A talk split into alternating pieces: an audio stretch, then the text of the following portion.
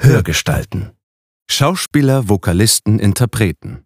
Im Gespräch mit Josef Ulbich. Jeden Tag hören wir sie. Stimmen. Stimmen wie diese. Ich habe schon noch einen CD-Player. Und meine Tochter hat so ein, ähm, die hört Hörspiele. So ein, so ein, so ein Ding. Sie erzählen uns mal große, mal kleine Geschichten.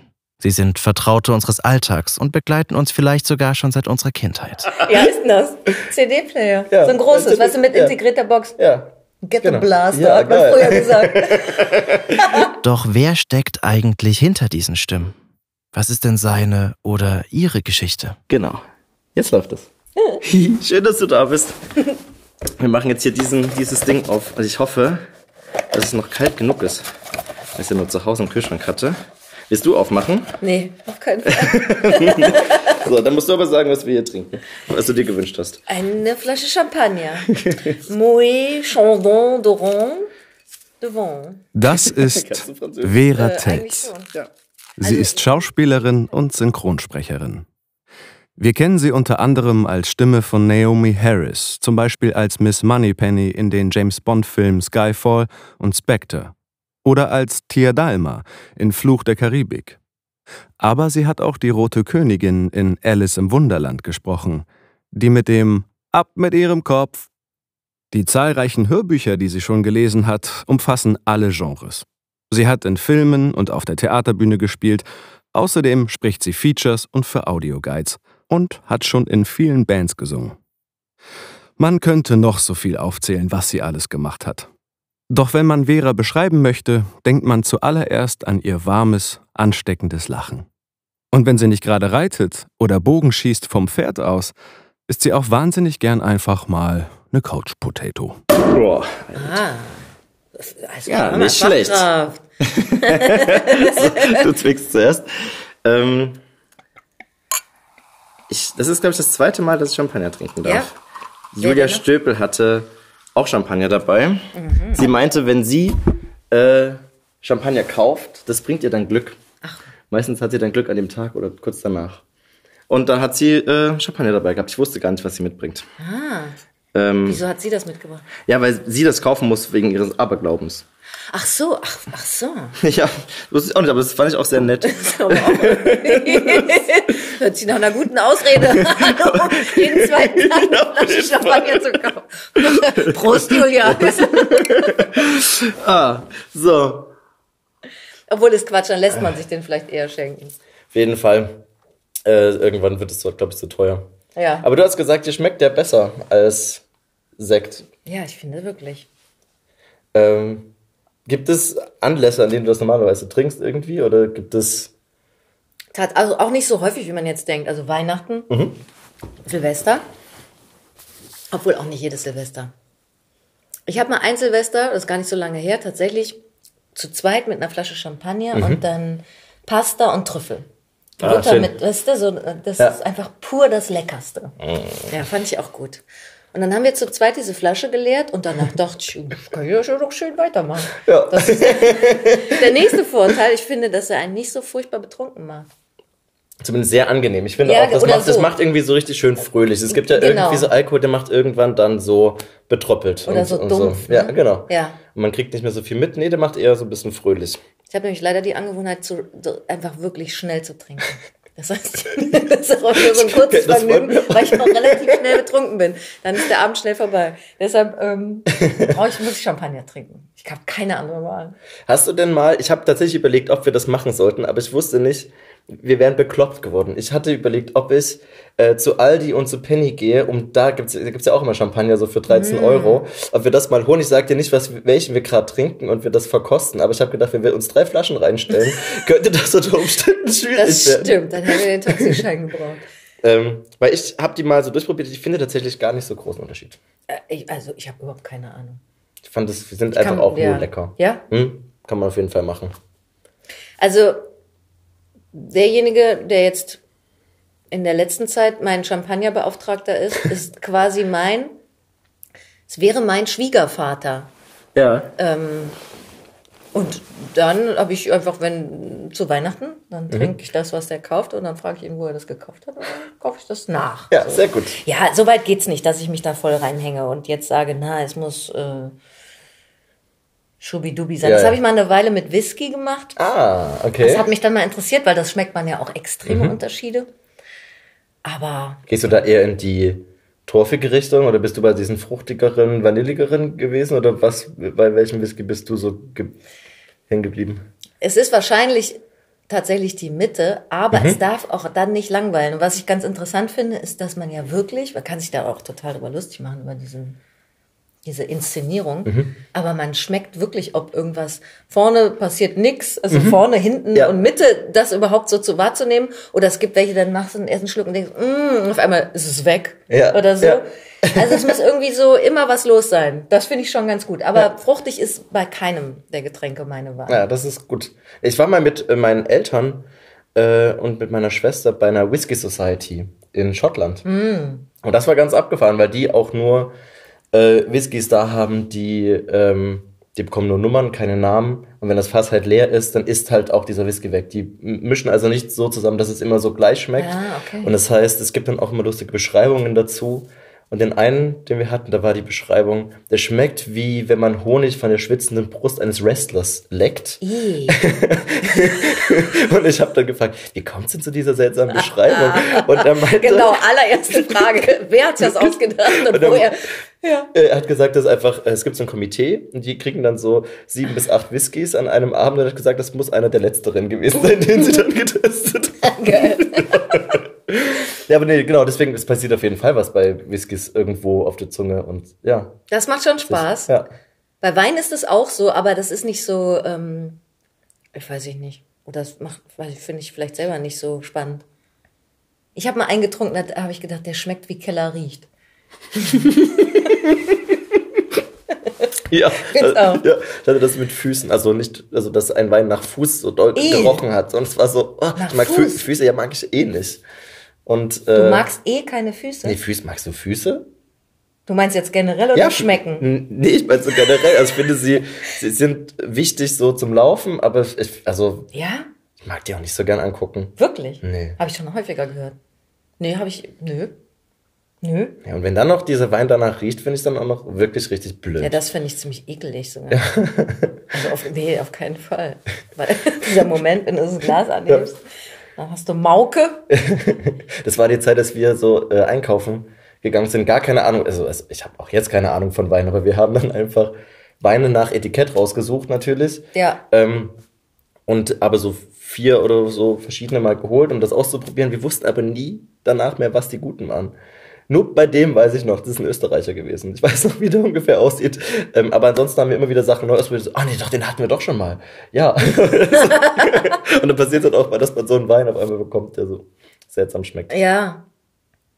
Ja, ich habe auch, ich habe keine Ahnung, aber ich habe, ähm, also ich habe einfach einen ganz deutlichen Geschmack.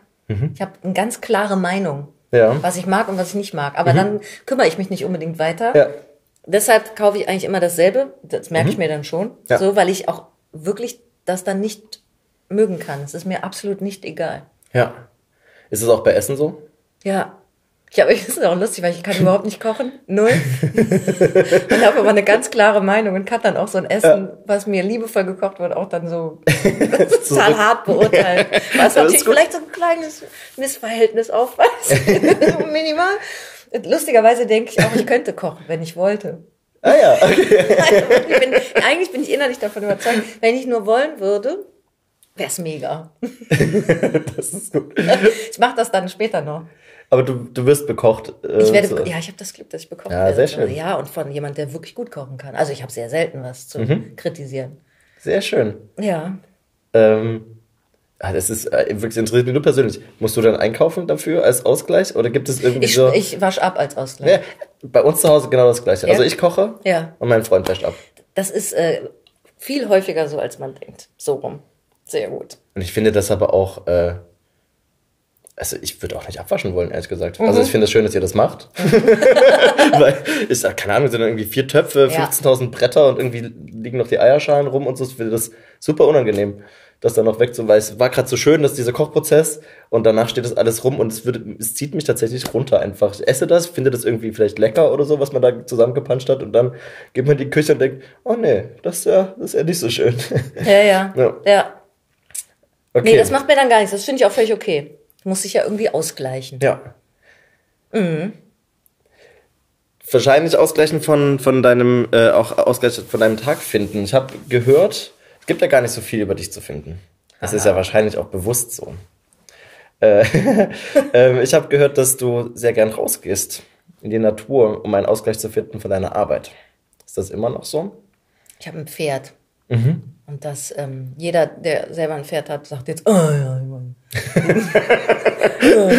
ich weiß nicht, was das ist, auf welchen Ebenen das überall irgendwie zündet, aber also es ist natürlich in erster Linie schön.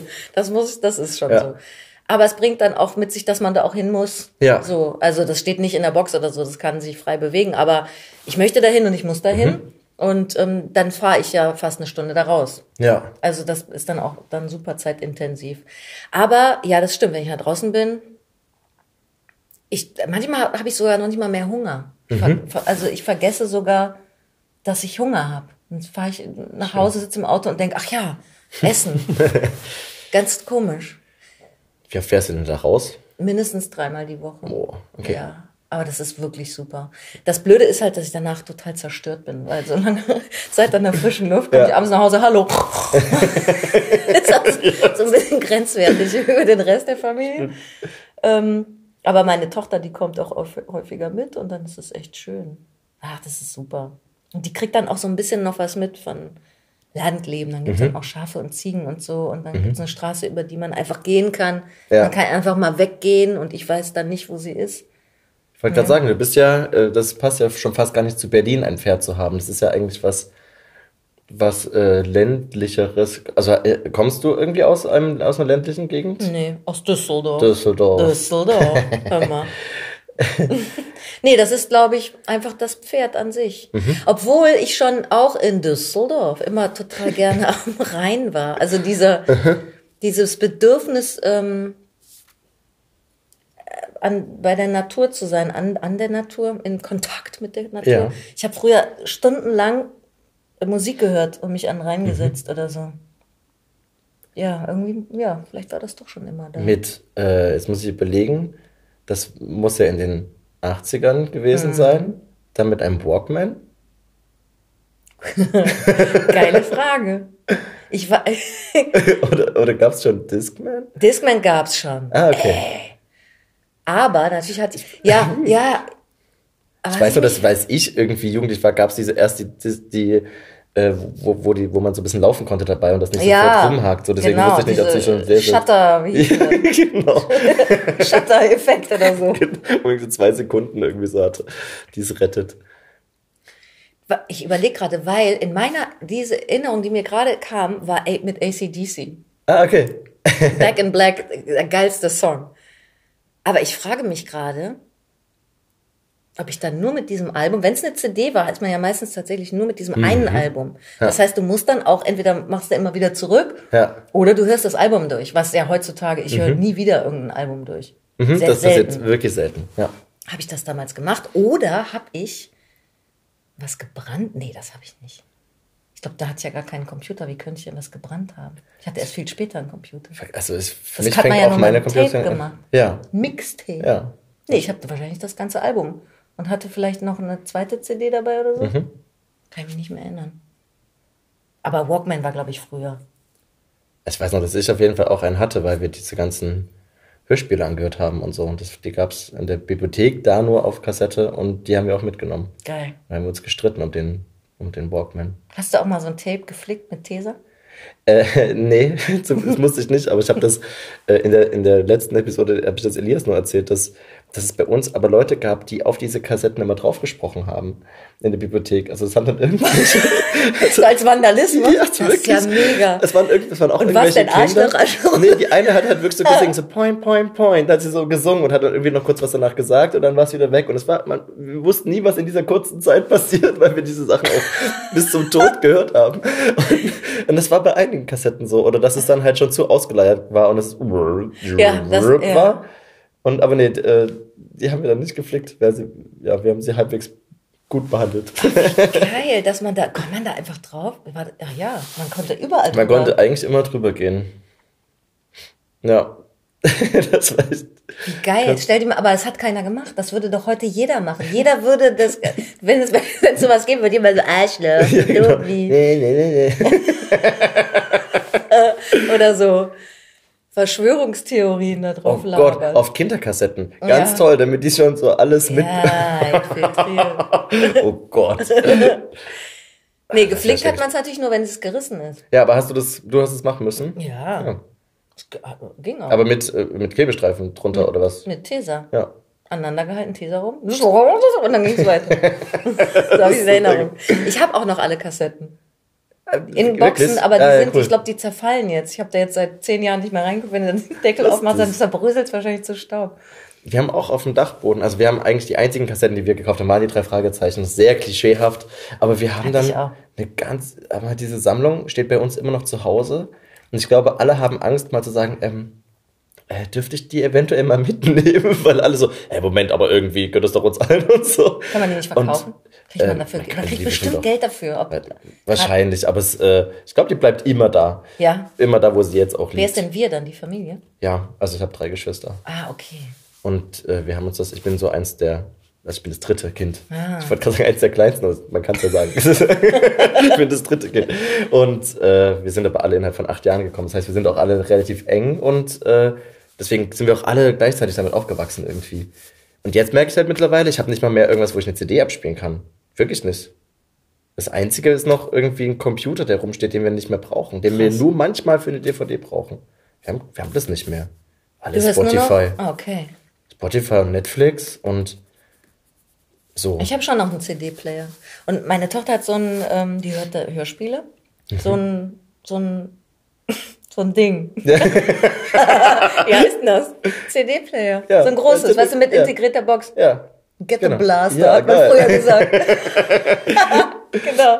Wir haben das ja aber auch nicht noch nicht mehr, weil es alles kaputt gegangen ist. Die sind kaputt gegangen, haben wir rausgehauen. Ja, ja. Und da haben wir aber nicht mehr nachgekauft, weil es war so. Ja, warum? Nee, ja, am Anfang hat man auch den Laptop und dann wurde das ja auch alles irgendwann aus Laptops rausgenommen. Stimmt. Als ob jemand, na, ja, mein Gehirn macht schon wieder lustige Sachen. Als ob jemand nach Hause kommt und dann einfach, Entschuldigung, ist, ich- wir müssen mal ganz kurz ihr CD-Fach rausnehmen. 2018, Sie wissen schon. ja, damit. Seitdem können wir das nicht mehr anhören.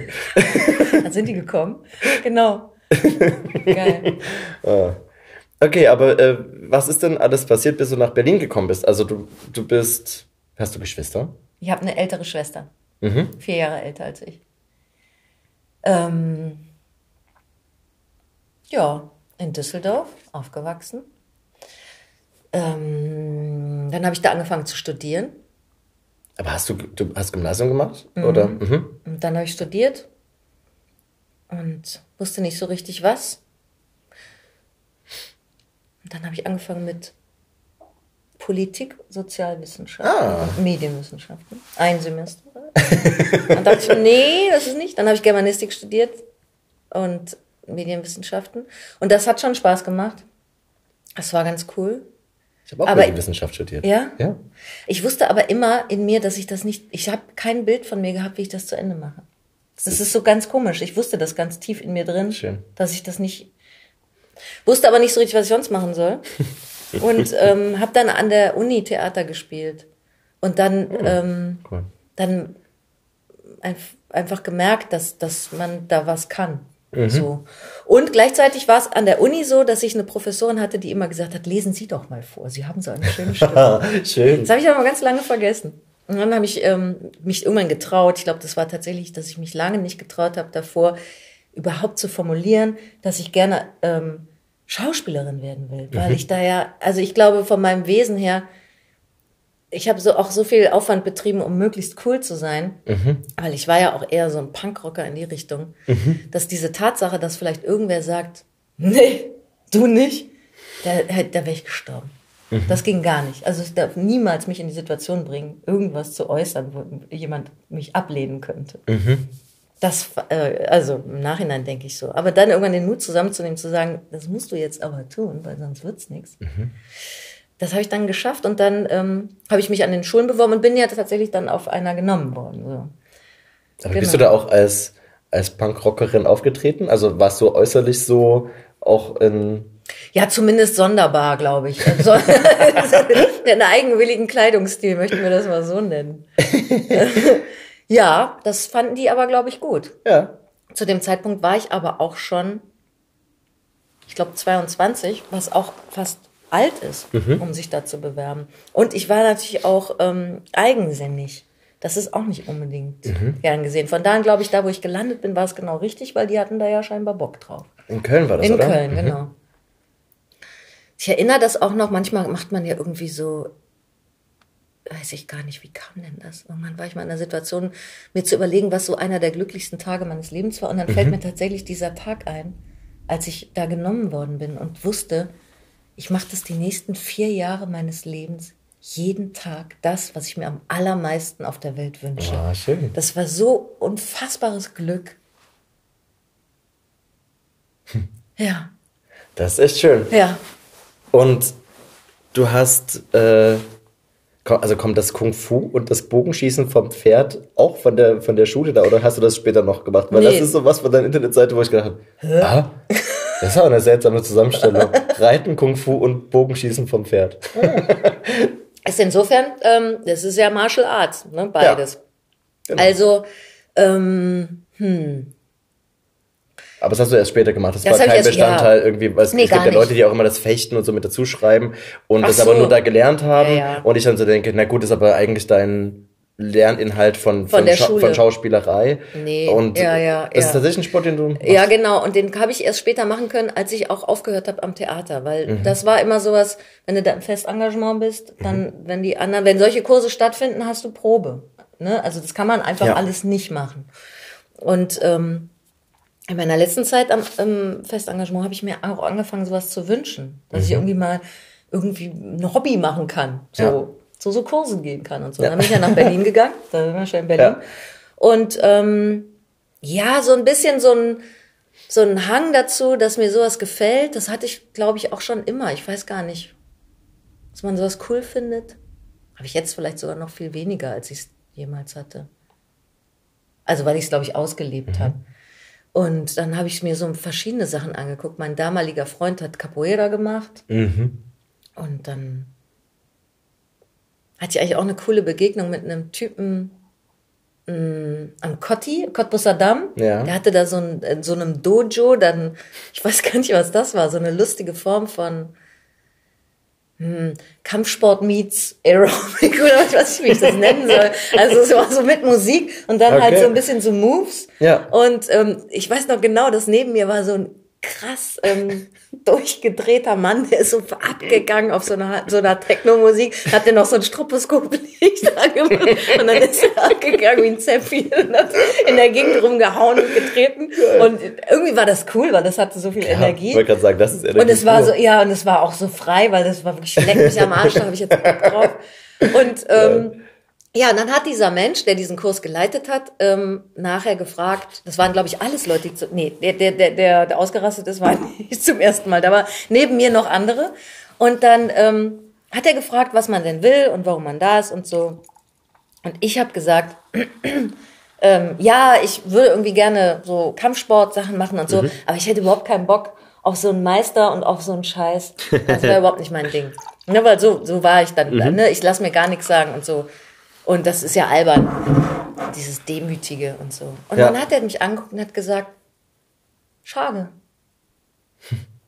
Für mich war das eine sehr bedeutende Erfahrung in meinem Leben. Mhm. Und ich kann es in der Art, wie der das gesagt hat, hat der, ähm, der hat was bei mir getroffen, weil ich dann mhm. irgendwie dachte, wie? Hm. Mhm. Was soll das heißen? Also du verpasst was, wenn du, also er hat irgendwas. Mhm. Und dann dachte ich, vielleicht lasse ich mich dann doch mal drauf ein. Und das war interessant, weil dann bin ich zum Kung Fu gekommen. Das war einfach so, ich weiß nicht, das ist vielleicht Geschmack vom. Es war auch nie mit Vollkontakt. Das ist jetzt hört sich ja. verrückter an, als es ist. Also es ist vor allen Dingen Bewegung im Raum hm. und so. Ich habe ja. gar nicht. Ich habe da ein paar Mal so Vollkontakt-Sachen gemacht und habe dann irgendwo. Das, mein Körper war so schockiert, ja, wenn man was abkriegt, dass ich so dachte. Hallo? Auf gar keinen Fall mache ich das. Ja. Wieso, wieso um alles in der Welt sollte ich das machen? Ja. Also, weil es auch gar nicht aus der Situation, also aus der ähm, aus dem Moment heraus entstanden ist, dass ich mich bedroht fühle oder das Gefühl habe, ich muss mich verteidigen, sondern Ja. ich äh, hatte vor allen Dingen auch Energie und Aggression, die ich da loswerden musste und wollte. Und es hat Spaß gemacht. Und es hat auch eine Schönheit, es hat eine Ästhetik so. Ich habe Taekwondo äh, relativ Ah, ja. lang gemacht, aber auch äh, kontaktlos, das Ja. Traditionelle. Wo auch genau immer Leute erst so denken, man haut sich da auf die Fresse und es geht genau darum, vor dem anderen Körper aufzuhören, beziehungsweise man ist ja ganz viel für sich alleine irgendwie. Und das ist, glaube ich, ja auch das, worum es, also ich weiß nicht, wie es, ob es beim Kung Fu ähnlich ist, aber man geht ja da seinen eigenen Weg irgendwie. Ja, es ist ein Gruppending, irgendwie gibt es dieses Aufsteigen mit den Gürteln und so weiter. Aber für mich war das auch ganz viel. Ich kann mich endlich mal konzentrieren. Es geht nur in eine Ja, Richtung. Es ja. gibt gar nicht so viel, was außerhalb da ist. Und man ist so eine Stunde mal nur auf eine Bewegung konzentriert, die vermeintlich sinnlos ist. Und irgendwann im Leben ist mir das immer passiert, dass ich mir gedacht habe, ah, diese Bewegung macht eigentlich gerade, dass ich das auf einmal tun kann. Abgefahren. Ja, und auch eine Schlagkraft zu entwickeln in der Entspannung. also genau. das ist ja, das ist ja extrem, auch was mit Atmung ist und Mhm. mit, ja, das ist total schön. Ja, dann, genau, dann kennst du das ja. Und ein Meister, ich hatte einen Meister. Und das war der Anfang einer, ich glaube, jetzt wüsste ich, was da passiert ist, das ist eine positiv gelebte Autorität. Mhm. Und darum bin ich wirklich froh.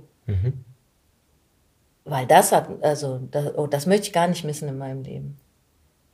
Aber das heißt, du machst das noch? Nee, Nee. Aber ähm, nee, das, damit konnte ich aufhören, als ich dann mein Kind bekomme. Da habe Okay. ich meinen wahren Meister gefunden. Seitdem habe ich keinerlei überschüssige Energie und auch keinerlei Aggression mehr. Seitdem bin ich einfach müde. Sehr gut. Ja, wirklich. Also Ja. ich habe letztens noch mal jemanden getroffen von früher und dann denke ich immer, ach, das hat Spaß gemacht oder ich bin irgendwie, ich gehe einfach in die Muckibude und dann stehe ich Mhm. da manchmal, um mich zu dehnen und trittst noch mal so in die Luft und denk so, ah, das hat schon Spaß Mhm. gemacht. Ich habe die Power nicht mehr. Es ist auch irgendwie, es ist auch gut. Es Mhm. war seine Zeit und die war super und Cool. ja. Ja, und das Bogenschießen, das habe ich tatsächlich dann aufgehört, als ich schwanger war, weil das ist schon auch gefährlich vom galoppierenden Pferd. Aber schon sitzend oder stehend. Ich habe, mir fällt jetzt jetzt auf, dass ich die ganze Zeit die stehend auf dem Pferd habe, da lang reiten sehen und dann davon schießen. Aber man kann ja auch sitzen auf dem Pferd. Das ist mir vorher nicht aufgefallen. Vor allen Dingen am Anfang ohne Sattel. Von da an kannst du nicht stehen, weil du keine Steigbügel hast. Ja.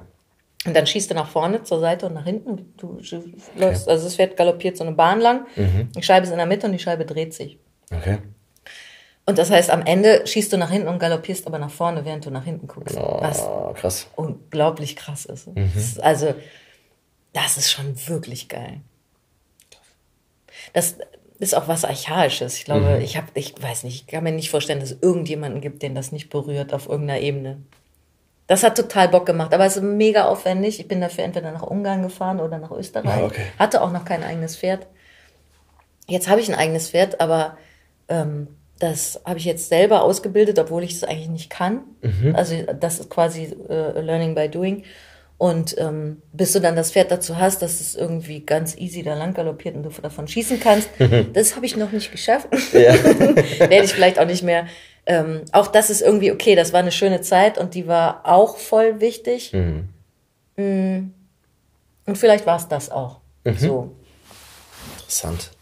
Ich habe ja Angst vor Pferden. Ja? Mhm. Wir waren auch mit der, mit der Firma hier mal für, weil wir so Mittelalter-Hörspiele machen und wir haben das mal so gemacht, dass wir mal mit Pferden auch zu tun haben, sie nicht immer nur hören, damit wir auch mal wissen, wie klingt das eigentlich im Stall. Wir haben das jetzt zwar schon gemacht, aber hm, dass, dass wir einfach mal das so wissen, wie ist das in echt. Sind auch geritten. Und ich stehe vor den Pferden und ich komme, ich, ich habe nicht so dieses, oh krass und voll schön und reinlegen, wie das so viele Leute haben. Ich habe einfach nur Respekt und bin einfach ja auch ein Schisser vor dem Herrn. Ja. Und, das, Ja, und die sind einfach so krass. Die sind, also die sind einfach so krasse Tiere irgendwie. Die sind groß und, Ja, äh, und einfach 500 stark und- Kilo und, ja, auf und jeden du kannst Fall. dir furchtbar wehtun. Also Ja. alles andere ist ja auch, äh, das stimmt ja auch einfach. Ja. Aber äh, die anderen sind deutlich ähm, froher nach Hause gegangen als ich. Ich war dann so dieses, oh, ich möchte wieder runter und so. Das, es gab, als wir dann reiten waren, war das nett. So, aber ich konnte nicht, ich habe nicht gemerkt, dass mich das irgendwie runterbringt. Ich war die ganze Zeit angespannt. Ja, ja. Aber ja, ich mag Katzen, weißt du, also sowas, Ja. wo, wo die Tiere dann noch selber einfach mal weg können und so. Ich habe keine. Keine wir- Katze? Nee, wir sind im vierten Stock. relativ, okay. also was heißt kleiner, wir haben irgendwie 60 Quadratmeter. Und da sind, das eine Katze allein zu Hause ist doof, Mhm. also braucht man zwei und ich finde 60 Quadratmeter ist für zwei Katzen zu wenig. Deswegen haben wir keine. Ich bin mit einer Katze aufgewachsen, aber die konnten immer raus. Mhm, genau, das war bei uns zu Hause. Ich glaube, das würde ich jetzt auch nicht machen. Ich weiß nicht, ich habe mich damit noch nicht befasst, aber es erscheint irgendwie komisch. Es erscheint einem nicht richtig. Beim Hund ist es ja irgendwie, alle Leute gehen mit Hunden immer Ja. raus. Deswegen ist es irgendwie auch okay, wenn der Hund dann mit in der Wohnung ist. Bei Katzen, ich nehme eine Katze nicht an die Leine. Es tut mir leid, das, das geht nicht. Das Fall. kann man nicht machen. Ein Hund bindet sich auch anders an Menschen. genau. Das macht eine Katze nicht. Und die sollen gern irgendwie frei rumlaufen. Und äh, wenn es irgendwie Erdgeschoss ist, kann man irgendwie eine lustige genau. Leiterkonstruktion Ja, ja, machen und sowas. Vierter Stock ist einfach zu hoch. Aber ähm, zurück zu dir. Katzen reden. ähm, du hast eine Schauspielschule gemacht. Ähm, ich gehe nochmal einen, einen Schritt zurück. Ja. Ähm, und hab, also du hast es 98 hast du es mit Auszeichnung abgeschlossen. Hab ich gelesen. Ja, das stimmt auch. Ich finde selber auch irgendwie lustig. Aber ja. Aber das heißt, mit Auszeichnung war, äh, Auszeichnung war dann die beste von, von dem Jahrgang. Oder was heißt mit Auszeichnung? Ja, ja. Ja, cool. Ja. Das kommt mir selber komisch vor. Ja, wie es so ist. Also, Aber das ist doch schön. Also das ist ja total. ja, ich weiß auch nicht, guck mal, ich habe sofort das Gefühl, ich muss das äh, äh, kleinreden. Es war Ja. ein guter Tag. Weil es eigentlich ist doch, das ist tatsächlich ziemlich gut. Und dann habe ich, äh, dann warst du sofort im Tatort irgendwie auch. Aber ist das, ist das so, Mhm. so schnell, wie man das sich zahlenmäßig zusammenliest? Oder ist das? Ich glaube, es war sogar vielleicht schon vorher. Wir Ah, konnten okay. immer äh, nebenbei arbeiten. Das war bei uns nicht so. Cool. Nicht so ich glaube, oder wie war denn das? Vielleicht erst ab dem zweiten Jahr oder ab dem dritten Jahr. Mhm. Die waren nett. Und in Köln ist ja viel äh, ähm, Fernsehen Mhm. ansässig und so. Klar. Ja. Und du hast aber da auch schon synchronisiert. Mhm. Ich habe dann, da gibt's ja die Splendid. Mhm. Und ähm, ich musste immer arbeiten. Und dann bin ich da einfach mal vorbeigewackelt. Und dann habe ich da Ensemble gemacht. Und auch, ich meine auch die ersten kleinen Rollen. Das war cool. Das war auch irgendwie immer. Das ist mein Magen. Habt ihr den gehört? Normalerweise immer rausgeschnitten. Das bleibt Genau. da drin. Bleibt drin. Das war irgendwie nett da auch. Ich weiß gar nicht, was ich jetzt eigentlich gerade sagen wollte. Es war möglich. Mhm. Weiß nicht, kennst du das? Manchmal macht man was, wo man so denkt, ah, hier komme ich klar. Und Mhm. manchmal macht man was, wo man denkt, boah, das äh, muss ich mich jetzt mal kurz äh, richtig konzentrieren Mhm. oder so. Das ist schwierig für mich oder so. Manche Sachen sind einfach für einen verfügbar. Und die, das ist dir also ein bisschen eher zugefallen. Das, Ja, ich hatte das Gefühl, ich kann das gut machen. Ja, sehr genau. schön.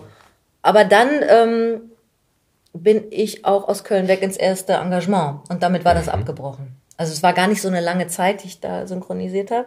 Und das fing halt auch erst an mit Mhm. dann kleineren Rollen und dann bin ich weg.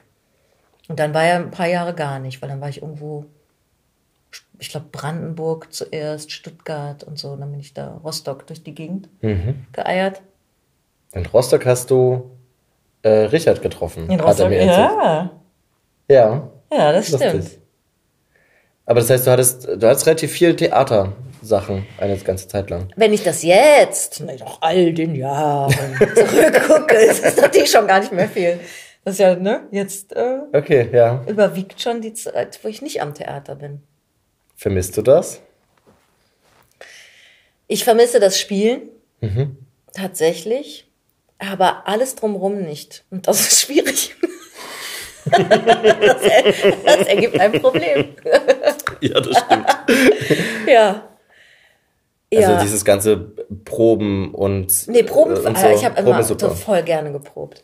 Aber ähm, angefangen von einer Bewerbung schreiben bis zum Vorsprechen, Mhm. bis zum gruppendynamischen Prozess, bis Mhm. zu du sagst mir, was ich machen soll.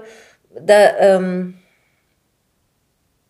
ja, Und ist das mit den Regisseuren auch so schwer gewesen oder Regisseurinnen auch? Also ich, ich habe nur eine Freundin, die, die assistiert und es gibt sehr unterschiedliche, aber es gibt doch vermehrt immer wieder so, wo man so merkt, es gibt wohl sehr eigenwillige, einen sehr eigenwilligen Umgang mit Schauspielern und Schauspielerinnen auf der Bühne. es ist total unterschiedlich, finde ich. Aber das ist ja jetzt auch immer noch so. Beim Synchron ist es ja vielleicht auch ähnlich. Ja, ja das Ähm, kann sein. Ja. Man könnte jetzt natürlich sich hinstellen und sagen, was für Menschen werden denn Regisseure? Mhm. Also was ist denn das? Du hast eine Idee aber du kannst den nicht selber verwirklichen, sondern brauchst mhm. andere, die das für dich ja. tun. Also jetzt musst du die dazu bringen. das ist die eine Möglichkeit. Die sagen, ich muss sie irgendwie dazu bringen, dass sie das machen, was ich will. das andere ist vielleicht jemand, der irgendwie auf so ein Zusammen so denkt, ja. wir machen das zusammen. Ich mhm. möchte mit einer Gruppe was machen. Die haben ja beide ihre Berechtigung und ja, du findest klar. auch beide und das sind zwei komplett verschiedene Welten. Und also wenn man das jetzt mal ganz grob einteilt. Mhm. Klar ich habe beide getroffen und ich habe auch bei den ersteren, wo ich vermeint, ja, mit denen hatte ich auch Stress und ich hatte auch, also mir fällt jetzt eine ein, da konnte ich wirklich nachts nicht schlafen und war auch so furchtbar wütend, weil die mich auch so, ich fühlte mich auch so, ähm, ich war irgendwie auch unsicher, es war mit in meinen ersten zwei Jahren und ich hatte das Gefühl, dass die mich auch wirklich so, jetzt machst du das endlich mal, es kann ja wohl nicht wahr sein und so. Also die habe ich wirklich, ich war so mega wütend auf mhm. diese Frau. Aus Stolz auch. Ne? Mhm. Und auch gleichzeitig war ich auch so ein bisschen, als ich natürlich Schiss, dass ich das vielleicht wirklich dann nicht kann. Mhm. Das ist mit einer der besten Arbeiten geworden. Mhm. Also gibt's auch. Es gibt dann auch Leute, die hatten einfach in ihrer Art, nur ihren Weg zuzulassen, auch wirklich was zu bieten. Also mhm. die hat auch meinen Horizont erweitert es muss ja nicht immer nur schrecklich sein, aber es ja. ist auch oft genug nur schrecklich. Ich weiß nicht. ja. Ich glaube, jetzt würde ich denken, und das konnte ich früher nicht, jetzt kann ich jetzt immer besser, darf das alles überhaupt nicht so ernst nehmen. Mhm. Aber das konnte ich überhaupt nicht, das alles furchtbar ernst genommen. Das heißt, also ich meine, äh, ich habe dich ja äh, immer, erlebt dich immer als eine Person, die so doll strahlt. Du hast immer gute Laune. Mm. Und äh, das ist total schön. Dein Lachen ist immer ansteckend. War das nicht immer so? Hattest du auch Zeiten, wo das, wo das schwieriger war? Also ich könnte fast denken, früher war das viel mehr so, so, so sehr ich gute Laune habe, so sehr kann ich dann auch traurig sein mhm. oder wütend. Also mhm. ich glaube, es ist einfach dann vielleicht von allem viel. Ja. Aber es gibt definitiv auch eine, eine andere Seite. Aber ja, es stimmt. Eigentlich, vor allen Dingen mit anderen Leuten, wenn man irgendwie lachen kann, dann sollte man das vielleicht tun. Mhm. Ja. Aber ich habe am Theater auch schon viel so das Unglück der Welt ausgelebt mhm. und wahrscheinlich damit eigentlich mein eigenes. So. Mhm. Ich dachte auch, das ist der Inhalt. Ich habe mich dazu auch mehr hingezogen gefühlt als zum Beispiel zur Komödie oder so. Mhm.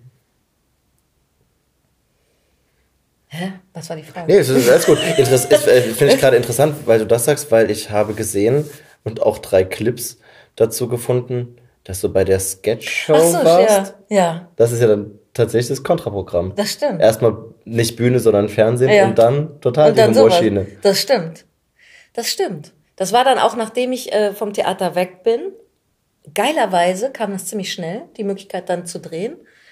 Ähm, ja, weiß ich auch nicht, ne? Komisch, was das Leben mit einem macht. Wie ist es denn eigentlich? Ähm, also du warst auf der Bühne, du warst im, für Fernsehen unterwegs, vor der Kamera und bist jetzt auch ganz viel am Mikro, also beziehungsweise warst auch ja schon Anfang an am Mikro. Äh, gibt es mittlerweile Präferenzen für irgendwas? Also die Bühne, haben wir schon, hast du schon gesagt, dass du das Spielen eigentlich gern hättest, aber den Rest nicht so sehr. Aber ähm, Film ist gerade auch nicht äh, auch nicht so da? Findest hm. du das? Oder ist das hm. eigentlich, bist du gerade da angekommen, weil du sagst, äh, die Stimme ist das, wo ich bleibe? Also ein bisschen ist es gar nicht meine Entscheidung. Mhm. Das Leben, ich weiß nicht, die Sachen, manche Sachen laufen und andere nicht. Mhm. Es ist, es ist, und da habe ich ganz lange irgendwie immer gedacht, ich will das aber so haben, wie ich das will. Mhm. Und wollte, habe versucht, das ähm, zu lenken wie in jedem anständigen Karrierebuch beschrieben. und es hat nie geklappt. Und es hat nur dazu geführt, dass ich irgendwie so, weiß ich nicht, auch vielleicht denke, das hast du nicht gut genug gemacht oder hier musst du dich noch mal mehr reinhängen und mhm. wieso klappt das nicht und so. Ähm, glücklicherweise, ich meine, das muss man ja auch dazu sagen, habe ich ja was, was irgendwie scheinbar läuft. Mhm. Und es läuft entspannt und ein bisschen von allein. Es wird getragen. Also ist vielleicht das wie vom mhm. Leben getragen. Es wird ja. unterstützt. Und andere Sachen nicht. Und ähm, so ist es. Aber ist das was Gelerntes? Also ich frage das jetzt tatsächlich äh, auch aus, aus meiner Perspektive. Dieses komische Karriere-Ding, ne, wo man irgendwie, wenn man das so beigebracht bekommt, das muss irgendwie so, man muss sich selber, man ist so selber dafür verantwortlich. Ich glaube, das sind mittlerweile nicht mehr. Ich muss, ich habe das irgendwie auch so gelernt von meinen Eltern, aber ja, irgendwie von außen betrachtet sagen ein paar Leute immer so, ah, da hattest du aber ganz schön Glück gehabt.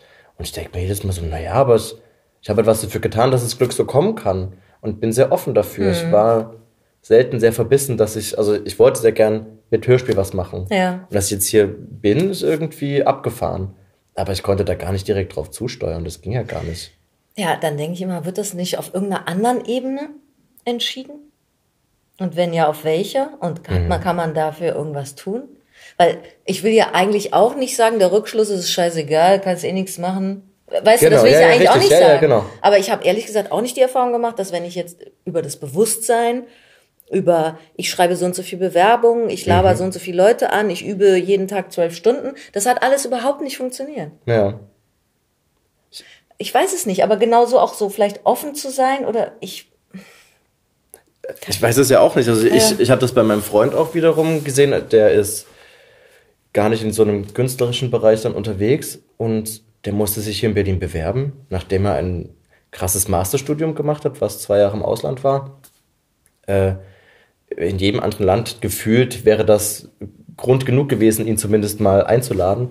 Und hier hatte relativ viele Absagen erstmal bekommen für Bewerbungen. Und er war ein bisschen geknickt und war so, ah, und aber heißt es, ja, erst ein Medienwissenschaftsstudium, worauf, also was, was nicht so viel bringt. Und jetzt das Studium, was irgendwie auch, weißt du, damit warst du halt nicht Architekt und warst du nicht Stadtplaner, sondern du warst halt so ein Zwischending irgendwie. Und in Deutschland ist Zwischending immer was Ja, ja, Komisches, ne? ja, ja, ja, ja. Und da habe ich ihm auch gesagt, warte mal ab, das, vertrau mal darauf, du bist ein cooler Typ und das werden Leute erkennen, dass du ein cooler Typ bist und mit den Leuten wirst du ja auch nur zusammenarbeiten. Weil ich das auch ganz komisch finde, wenn man dann, wenn man sowas erzwingen möchte Ja. und dann ist man auf einmal aber auch mit Leuten, mit denen man, mit denen man hundertprozentig unglücklich wird. So. Und dann, das lässt sich von außen mal leichter sagen, man ist in dem Prozess, ist man trotzdem geknickt, weil man so denkt, warum, warum wollen Leute eigentlich und so? Und jetzt ist er aber ganz glücklich. Da Ja. haben auch Leute ganz überraschend einfach dann gesagt, komm mal vorbei und so. Und der ist da gerade sehr glücklich drin. cool.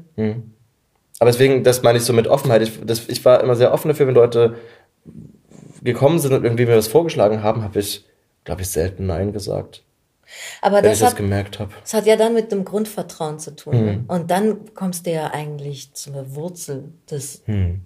also der meisten Biografien. Wenn du dir selber vertraust oder dem Leben, vielleicht, Mhm. ne, dass das Leben für dich schon was bereithält, was gut ist, dann hast du so eine entspannte, zuversichtliche Ausstrahlung, die, glaube ich, auch Mhm. einfach dann, da kann irgendwas draus entstehen. Aber es hat halt nicht jeder Mensch. Das stimmt. Bei mir ist es, glaube ich, tatsächlich so, das ist irgendwie ein bisschen schlimm, wenn ich das sage. Ich glaube, bei mir haben oft die Sachen funktioniert, die ich als nicht so wertvoll erachtet habe im ersten Moment. Vielleicht, weil ich da entspannter war. Also je mehr ich was wollte, desto weniger hat es funktioniert. Weil ich, glaube ich, in mir wahrscheinlich immer dieses, das schaffst du eh nicht, hatte Okay. oder so. Und wenn ich dachte, ja, pff, kann man auch machen, dann, ähm, dann ging es eher. Aber auch vielleicht ist das auch total, der, also es kann ja sein, dass auch deswegen dass Sachen richtig sind. Aber du kannst es halt gar nicht faken, ne? Du Nee. kannst ja nicht, äh, ja, denken Sie nicht an einen rosa Elefanten. Ja, genau. Das geht einfach nicht. Aber wurdest du von deinen äh, Eltern unterstützt äh, bei, dessen, bei den Schauspielersachen? ja. Da gab es gar nichts. Das ist, meine Mutter fand das, glaube ich, cool. Und mein Vater, die waren ja schon getrennt. Dem habe ich dann vor allen Dingen erzählt, wie viele Leute nicht genommen wurden. Man muss, Man muss immer die richtige Man muss Strategie immer so, finden. ja, genau. Dann fand er das, glaube ich, auch ganz gut. Ja. Überhaupt nicht. Überhaupt, also wunderbar. Cool. Ja. Da, also ich komme gar nicht aus so einem Haushalt von irgendwie konservativen Karriere. Ich würde das eigentlich auch nicht sagen. Ich wollte am Anfang ja auch Schauspiel studieren. Ach echt? Und meine Eltern waren immer am Anfang erst so, ja, ja, la, la, la. und dachten, das ändert sich noch. Das hat sich nie geändert. Ich wollte irgendwie immer Schauspieler werden. Und als ich dann mein Abi aber hatte, habe ich erst Zivi gemacht und habe dann ähm, mich trotzdem beworben, weil ich das halt auch so gelernt hatte. So, man studiert halt eigentlich und Schauspiel war kein Studium. So, Ja. in, in den Augen meiner Eltern zumindest. Ähm, und dann habe ich mich beworben und dann waren die ganz glücklich auf einmal. Ich habe so gemerkt, ah krass, das, das finden die ganz gut, dass auf einmal sowas noch kommt. Und die, die hätten niemals gesagt, ich darf das nicht machen. So, aber ich habe so gemerkt, was, wo schon die Präferenzen liegen. Ja, so ist man, so bin ich ja auch. Meine Tochter kann jetzt das Instrument auswählen. Ja. Ja, da merke ich auch, dass ich so, ja, Geige, okay. Ja, so ist man. Ja, das stimmt. Aber was Und dann hast du Drehbuch schon gemacht? Nee, nee, nee, dann habe ich Medienwissenschaft gemacht. Ach so, hast du ja gesagt. Es war so, es war sowieso, ich, ach, das, das war so ein Ding, weil ich dann das Geld aber selber brauchte, um das Studium zu finanzieren. Also meine Eltern haben gesagt, zumindest diese ganzen Bewerbungssachen und so muss ich selber finanzieren. Ah, okay. Da habe ich mich bei der Fahrzeugelektrik beworben für so drei Monate Nachtschichten arbeiten, damit ich die Kohle zusammen habe. Oh. So, das war, ich weiß es noch, das waren 6,50 Euro die man da verdient hat. Das war super wenig, das war noch vor diesem Mindestlohn und so. Es war richtig, richtig ätzend. Man durfte sich nicht hinsetzen, man durfte währenddessen nichts anhören. Hätte man, weißt du, uns ging darum, so Sachen zusammenzustecken. Irgendwie Licht in Kabel und Kabel testen, ob geht. Es ist super stupide. Und ich hatte den Vertrag unterschrieben und hatte alle Zusagen, die ich hatte, abgelehnt äh, von, äh, vom Studium. Und die zwei, die ich gut fand, hatten mich abgelehnt. Und äh, dann habe ich das da unterschrieben am Freitag. Am Samstag kam ein Brief, und am Montag sollte es schon losgehen mit Arbeiten. Am Samstag kam ein Brief äh, mit, äh, Sie sind nachgerückt in Potsdam, wollen Sie nicht studieren? Und ich hatte diese Fabrikhalle gesehen, ich hatte das alles gesehen und zwar, nee, eigentlich darauf hast du gar keinen Bock. Du willst da gerade nicht arbeiten. Und da hast du eine Zusage und könntest studieren und hey, Student sein und so. Und dann habe ich den Vertrag gelesen und dann stand zum Glück da, der Vertrag beginnt erst mit Arbeitsbeginn am Montag. Ah. Und dann habe ich noch am Sonntag ein Fax geschrieben mit, ähm, der, der Vertrag ist hiermit äh, gar, nicht, gar nicht so relevant, bitte. Ich bin gar nicht, ich, bin gar nicht, da. Mehr. Und äh, deswegen habe ich studiert. Ja. Cool. Und habe aber auch festgestellt, ich, ich wäre auch kein Schauspieler geworden. Es ist schon gut, dass ich auf der anderen Seite der Seite der Ich habe gerade gemerkt, was habe ich eben über Regisseure gesagt? Ich bin ja, ja, ein bisschen blöd, oder? Nein, aber das, doch, das finde ich nämlich genau das Richtige. Auch wie, ähm, wie, wie ist denn das für dich, wenn du da drin stehst und da sitzt jemand davor und sagt dann, sagt, arbeitet dann mit dir? Ist das, das ist schon auch trotzdem schön oder ist es beim Hörbuch eigentlich schöner, dass du ein bisschen mehr äh, Herrin deiner Figuren sein kannst? Wie ist denn das? Auch das ist so super unterschiedlich. Also grundsätzlich ist das natürlich total richtig, dass es so ist, weil mhm. man kann es nicht alleine machen. Also Hörbuch ja, finde ich schon, aber alles andere nicht. Das geht ja gar nicht. Also das ist auch wirklich Teil des Berufs, dass da jemand mhm. ist. Das ich kann es, glaube ich, gar nicht so pauschal sagen. Es hat mit so vielen Dingen zu tun. Es hat auch so viel mit Geschmack zu tun. Mhm. Ich glaube, vielleicht ist das sogar, womit es am meisten zu tun hat. Wahrscheinlich, ja, Macht ja, voll klar. Bock, wenn jemand den gleichen Geschmack hat wie du. Ja. Dann, dann feierst du das zusammen und kreierst was und findest, findest dich gegenseitig super. weißt du? Und wenn dem nicht so ist, dann äh, versuchst du immer, äh, was, wir meinen, ah ja, ich glaube, weißt du, dann ist es so ein bisschen so ein ja. Rumtanzen, manchmal findet man sich. Weißt du eigentlich, dass wir uns in diesem Raum, wo wir das hier gerade machen, habe ich dich auch zum ersten Mal persönlich kennengelernt? Mit, ähm, Mit Lock and Key. Genau. Das war vor ungefähr drei Jahren. Ich habe dich davor schon ab und zu gehört bei den Produktionen von Johanna. Ja. Bei Übernacht. Ja. Und bei Amok-Spiel. Und das fand ich immer ganz toll. Und äh, hatte dann bei der Besetzungsliste von, von Kai, von dem Regisseur von Lock and Key, gesehen, äh, dass du da drauf stehst. Das fand ich ganz toll. Und weißt du noch, was die erste Szene war? Wahrscheinlich nicht, aber ist, ich weiß es noch ganz genau, weil für mich war das so krass. Äh, wir hatten hier eine Vergewaltigungsszene. Ah ja, stimmt. Oh, mit Robert Frank. das war ganz schlimm.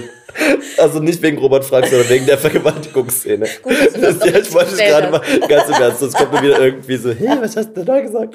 Nee, im Ernst. Und das war ganz krass, weil, ja.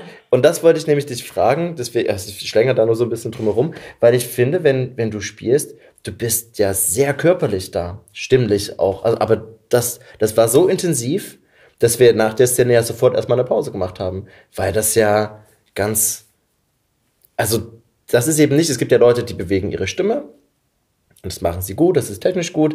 Manchmal kommt aber nicht dieser Funke rüber, wo man so merkt, da ist aber gerade genau das geplatzt, was, was so mhm. manchmal passiert, wenn es so passt. Und ich habe ganz oft bei den Sachen, wenn ich sie höre von dir, gerade bei Übernacht, wo das ja auch das ist ja eine Rolle von einer Schwangeren, die dann erfährt, dass ihr Mann eine Affäre hat und die Frau dann äh, äh, ganz viel Wodka, glaube ich, kauft und raucht und einfach nur sich besaufen will und gar nicht weiß, ob sie das Kind möchte. Und also es sind irgendwie immer so krasse, krasse Sachen, die du da gespielt hast, die immer so eine Ausbruchsszene haben und ich jedes Mal da denke so, boah, krass. Da bist du so richtig einfach drin. Du gibst dich schon rein, oder? Kann das sein, dass du. Ja. Das ist nur ein Draufblick, äh, vielleicht ist das auch total falsch, aber es ist ganz krass. Ja, das stimmt. Das kostet mich dann auch was. Hm. Aber irgendwie kann ich es auch machen. Mhm. Ich weiß nicht, warum das so ist. Es, ich hab, es steht mir irgendwie, ich habe die Möglichkeit, da hinzugehen. Und auch, ähm, es fällt mir auch leicht, dahin Mhm. zu gehen. Ich weiß, kann es nicht gar nicht so. Ich weiß, jeder hat so wie sein, ich, also diese, ja, Stammel darum. Ich glaube, das geht. Und ehrlich gesagt, ich spiele das auch gerne, obwohl sich das verrückt anhört. Ja. Und obwohl ich nachher natürlich auch, also man sagt ja, der Körper kann das nicht unterscheiden. So fühlt sich's auch an. Also es ist danach wirklich auch er- erschöpfend so. Okay, also für dich ist es tatsächlich dann sehr real, das, was da passiert. Also, Also wie Spielen, Spielen bleibt natürlich Ja. immer Spielen, Genau, ne? aber, ja. aber ähm, mh, also ich glaube nicht an dieses sei es. Das, Mhm. ist, das ist verrückt. Aber ähm, man, die Situation zu begreifen. Also ich glaube, der Schlüssel zu jedem Spiel ist immer tatsächlich die Situation zu spielen. Und, und wenn es auch gut geschrieben ist. Also wenn man irgendwie einsteigen kann. Wenn es nicht gut geschrieben ist, kann ich das auch nicht. Also es ist nicht so, dass es so wie so runterladbar ist. Es muss ja. Ja. irgendwie eingebettet sein in eine Story, wo man sagt, da gehe ich mit. Das, das kann ich mir vorstellen. ich habe, äh, du hast es einmal gesagt, du hast in vielen Bands gesungen. Ja. Wann war das? so viele waren es auch gar nicht. Äh, aber ja, ähm, äh, äh, wie alt war ich denn da vielleicht? 17, 18 bis so Anfang Schauspielschule. Aber ich glaube, ich muss es jetzt, jetzt langsam kommt die Wahrheit auch zu mir. Das war, glaube ich, nicht gut. ich hätte es mir so gerne anders gewünscht. Aber ich glaube, jetzt muss ich es auch einsehen. Es war nicht so gut. ist auch ein bisschen schlimm.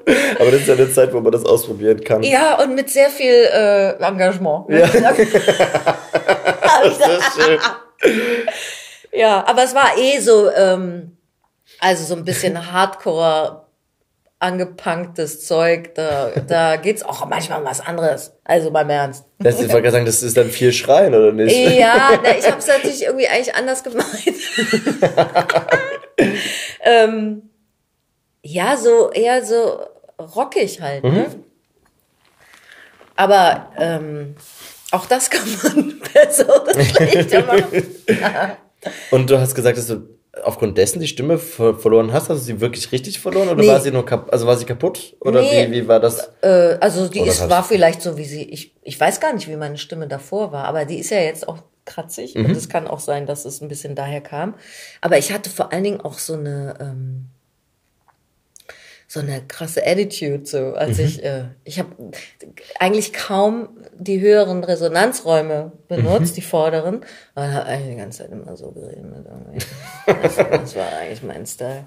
Und dann hat mir in der Schauspielschule irgendwann gesagt, so, jetzt kommst du mal klar. Es natürlich total logisch ist, dass wenn du die nicht benutzt, kannst du, kannst du nicht Theater spielen, das geht nicht. Also da brauchst du ja wirklich eine wirklich funktionierende Stimme, damit du unangestrengt diesen Saal bespielen kannst. Ja. Dann kannst du nicht als Rockstar auf der Couch hängen, in Champagner saufen. genau. Geil. Ja, ich, äh, ich habe das deswegen gefragt, weil ja bei, äh, bei Ulrike, Ulrike Kapfer, Ja. ähm, sie war h- hier und sie hat da erzählt, dass die, sie hatte mal wegen falschem Singen, wenn ich mich recht erinnere, Richtig keine Stimme tatsächlich einmal komplett keine Stimme mehr gehabt und musste sich das nochmal mühsam erarbeiten. Ach, echt, wie krass. Ja, das fand ich nämlich auch krass und deswegen, aber du hast auch noch was anderes über Stimme, das muss ich doch einmal nachlesen, weil du das, äh, bitte, bitte, bitte gesagt hast. Persönlichkeit und Leben prägen die Stimme. Ja. Was, was, was hat denn so deine Stimme geprägt da? Damit, also.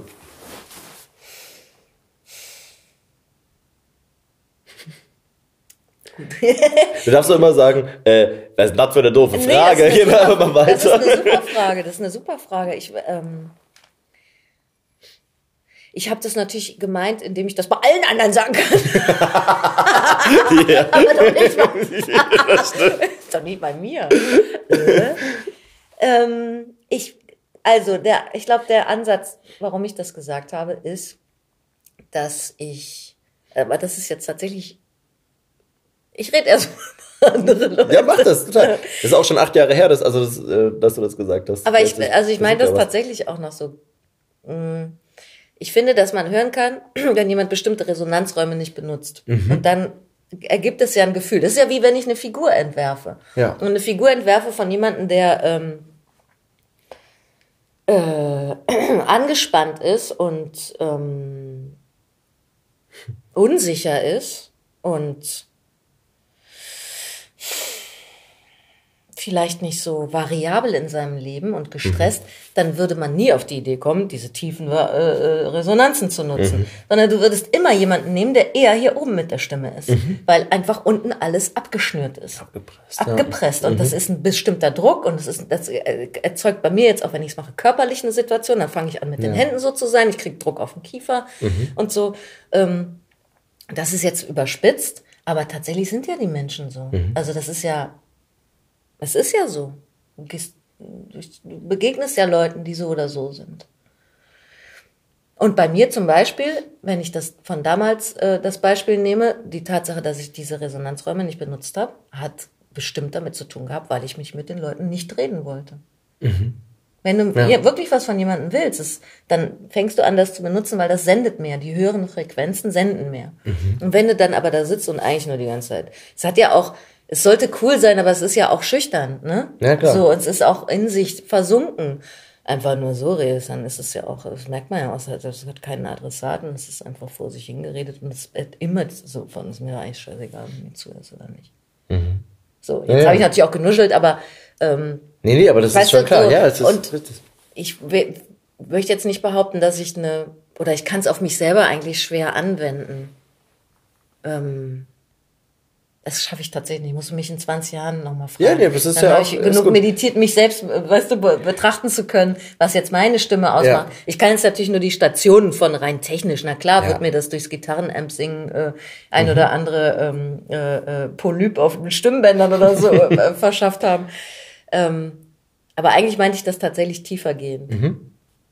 Äh, es ist auch wirklich immer schwer, äh, ja über sich selbst zu reflektieren, gerade in, in so einer Situation wie hier sitzen und auf einmal kommt so eine Frage und man denkt so, pff, oh Gott, nie drüber nachgedacht, keine ja. Ahnung, jetzt geht's so krass um mich, weiß ich gerade nicht. Ja. Äh, ja, das, aber das, mich hat das nur so interessiert, weil ich das gar nicht so, so uninteressant fand, diesen Gedanken, dass eben genau das, man hat ja immer auch einen ersten Eindruck von einer Person und es ist manchmal das Äußerliche, manchmal ist aber auch die Stimme, wenn man irgendwie, man ist irgendwo, man guckt gerade, man redet mit jemandem, hört nur da irgendwie so eine Stimme und irgendwie gibt's da ja einen Moment von, okay, ich guck mal ganz kurz hin, was das für eine ja, Person ist, ja. weil, und deswegen fand ich das aber nur so interessant, dass man, natürlich prägt eine Persönlichkeit irgendwie auch das. Man merkt ja auch bei, ähm, bei Schauspielern, bei Schauspielerinnen manchmal, sind sie gerade in einem mehr professionellen Modus? Ist die Stimme mehr an? Mhm. Oder gibt es irgendwann diesen Moment, wo das mal weg ist? So.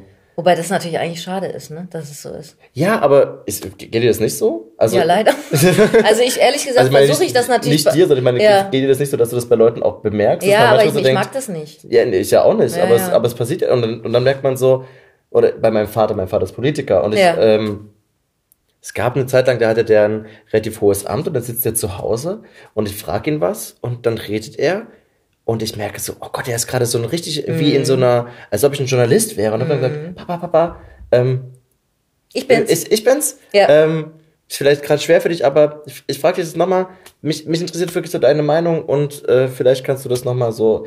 Und dann wurde es auch immer so ein bisschen besser. Also es ist aber auch unfair zu verlangen von jemandem, der so geübt ist, mit so einem mit, so, mit solchen Fragen umzugehen, weil bei uns wurde es dann halt politisch. Ich bin anderer politischer Meinung. Er war CDU-Politiker oder ist CDU-Politiker. Ich bin eher so grün bis links einzusortieren ja. und dann kann es halt mal passieren, dass da Fragen kommen, die nicht so. Aber ja. Das aber wie cool, weißt du, da, also da merkt man ja, wie ähm, wie sensibel man eigentlich ist, auch mhm. wenn man es nicht bewusst hat, vielleicht meistens, weil du natürlich hinter so einer ähm, so einer geführten Rede mhm. ähm, den Gedankengang hörst. Und der Gedankengang, also ich hau das jetzt einfach mal raus, ist ja dann Ja. vielleicht in dem Moment, jetzt sage ich dir mal, wie die Welt ist. Ja. Ne? Und Ja, das ist ja. ja was ganz Normales in der Familie. Und du hörst es. Und man Ja. hört so viel in der Stimme. Ja. Und auch, also ganz viel, glaube ich, unbewusst. Und äh, in unserem Beruf ist es natürlich so, dass auch ich ähm, äh, ähm, mich zum Beispiel warm mache mit der Stimme, bevor ich 100 Mhm. Seiten Hörbuch lese, weil wenn ich das so machen würde, wie ich jetzt rede, jetzt habe ich zum Beispiel auch relativ wenig vordere Resonanzen, weil das meine Art ist zu sprechen, damit könnte ich nicht 100 Seiten äh, lesen, dann Mhm. hätte ich tatsächlich ein Problem. Das heißt, ich muss dort ein bisschen anders mit meiner Stimme umgehen, Mhm. sonst wäre ich heiser. Also, aber natürlich, ähm,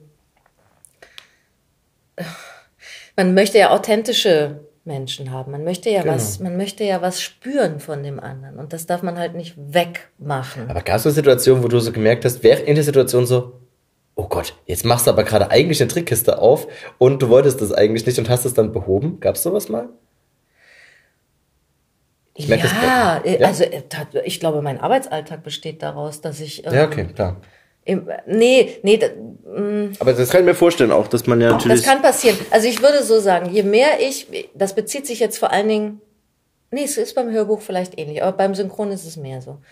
Je weniger ich in der Situation bin, aus welchen Gründen auch immer, Ja. weil ich, weil ich äh, heute einen schlechten Tag habe, weil ich ähm, mh, eine kleine Rolle habe und nicht richtig reinkomme in die Sache, Ja. weil mir die Sache nicht gefällt, weil ich da nicht ähm, mitschwinge. Je weniger Situation ich habe, desto mehr muss ich irgendwie gucken, mm, mm, dass ich das da so ein bisschen mache, wie die das macht. Das Mhm. hört sich jetzt ganz schlimm an. Weil ich eigentlich nämlich genau andersrum arbeite. Ich arbeite immer, dass ich versuche, die Situation zu erfassen. Und Ja. dann kann ich spielen Ja. und dann gibt's das eigentlich nicht. Dann, dann denkt man das, was die denkt, die Person, Ja. und macht da, ist da einfach dran. So. Und wenn dem aber nicht so ist, aus irgendwelchen Gründen, dann geht's, dann fängt es an, fast technisch zu werden und dann, Mhm. dann höre ich auch mehr, was ich mache und so. Dann bin ich nicht so sehr im Inhalt. Und dann kann es manchmal passieren, dass ich so denke, uh, kannst du es bitte mal lassen, ist ja, Ja. schrecklich so. Aber hörst du deine Sachen auch an danach? Oder bist du eigentlich, du, du gehst irgendwo hin, äh, sprichst es ein und sagst, andere müssen es ja eh beurteilen und dann bist du auch raus? Oder, oder Nee, gehst, ich- guckst du die Sachen mal an? Also ich beim. Mhm. Hörbuch höre ich mir fast immer an, so ein bisschen, was ich da gemacht habe. Das war für mich auch ganz lange so ein, jetzt glaube ich langsam werde ich da, ähm, naja, wie soll ich sagen, sicherer ist fast das falsche Wort. Mm. Ja, aber ganz lange das so, das war so mein Weg. Wie will ich das machen? Was Ja. gefällt mir eigentlich daran? Und habe mir es immer angehört und habe mir auch andere angehört und habe so versucht da so, Mhm. da, das war so tatsächlich ein Selbst, ein Selbsterfinden Ja, cool. darin, weil man ja gar nichts mit so vielen Regisseuren unbedingt zu tun hat und wenn, dann auf einer anderen Ebene. Du kannst es ja nicht. Und das ist auch, glaube ich, richtig so, weil es muss, ich muss es ja machen. Richtig. Ja. ja, ja klar. Ja.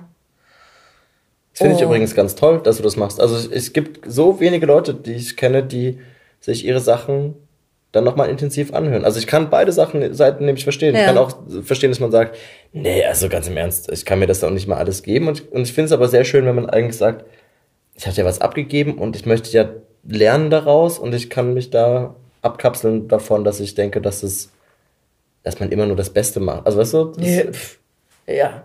Und so. Deswegen Und außerdem, aber das ist, das ist so, mein Beruf ist eigentlich mit Publikum. Es ist eh völlig absurd, dass keiner da ist. Das ist korrekt. Und das ist auch was, was komisch ist.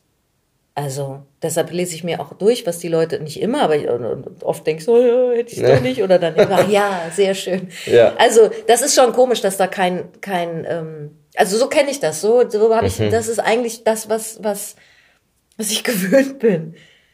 Und deshalb brauche ich es vielleicht selbst nur für mich irgendwie. Wie, wie hört sich das an? ja. Aber jedes Buch ist auch anders. Ich mache mir auch gar nicht so viel Kopf vorher. Mhm. Also das ist, glaube ich, jetzt der Luxus, dadurch, dass ich jetzt damit cool bin und auch grundsätzlich jetzt mich nicht in Frage stelle, ähm, kann ich auch ins Studio gehen und sagen, ich weiß, worum es geht. Ich fange jetzt einfach mal an zu lesen und dann, dann gucke ich, was passiert. Ich mache mir auch vorher, ich nehme mir nicht vor, wie die Leute, was die für Stimmen kriegen oder so. Also Ah, das versuche ich über, Cool. über diese Ebene zu machen, dass ich die Psychologie der Figur Ja. ähm, und dann darauf hoffe, ich bin ja jetzt nicht so ein mega ähm, Mimikrie-Mensch, weißt Mhm. du, dass was passiert und dass die Stimme kommt. Cool. Ich überleg mir das nicht vorher. Also, wenn ich jetzt fünf Männer um die 30 habe, dann habe ich natürlich sowieso ein Problem, weil das kann ich nicht abdecken. Dann muss Ja. ich mir schon tatsächlich überlegen, äh, jetzt muss ich die versuchen, die auseinanderzukriegen. Ja, ne? das ist auch schwer. Ähm, das finde ich schwer. ja, so. das ist klar. Ja, und dann muss man, muss ich halt einfach gucken, oder möchte ich gucken, hat es, hat es eine, hat es eine Ausstrahlung? Was ist passiert? Mhm. Und manchmal höre ich das an und denke so, wow, das habe ich aber schnell gelesen. Und, aber das erschien mir in dem Ja. Moment scheinbar, hatte ich so gedacht, okay, das Was ist, ist das es? ist der Puls des Buches, Ja. äh, let's go. Cool. So. Wie ist denn das bei den Prima Vista Lesungen? Ist das, weil da ist ja Publikum da, aber dann, Ja. dann gibt's ja nicht mal eine Chance von Vorbereitung. Ja. Also, äh, ich wurde angehalten, dass man mal Sachen erklärt. Prima Vista Lesungen ist eine Live-Veranstaltung der Lauscher Lounge, wo Leute Texte mitbringen und meistens sind zwei Leute auf der Bühne, die haben keine Ahnung, was kommt, greifen sich irgendwelche Texte raus und lesen vor. In dem Fall ist es Richard und du. genau.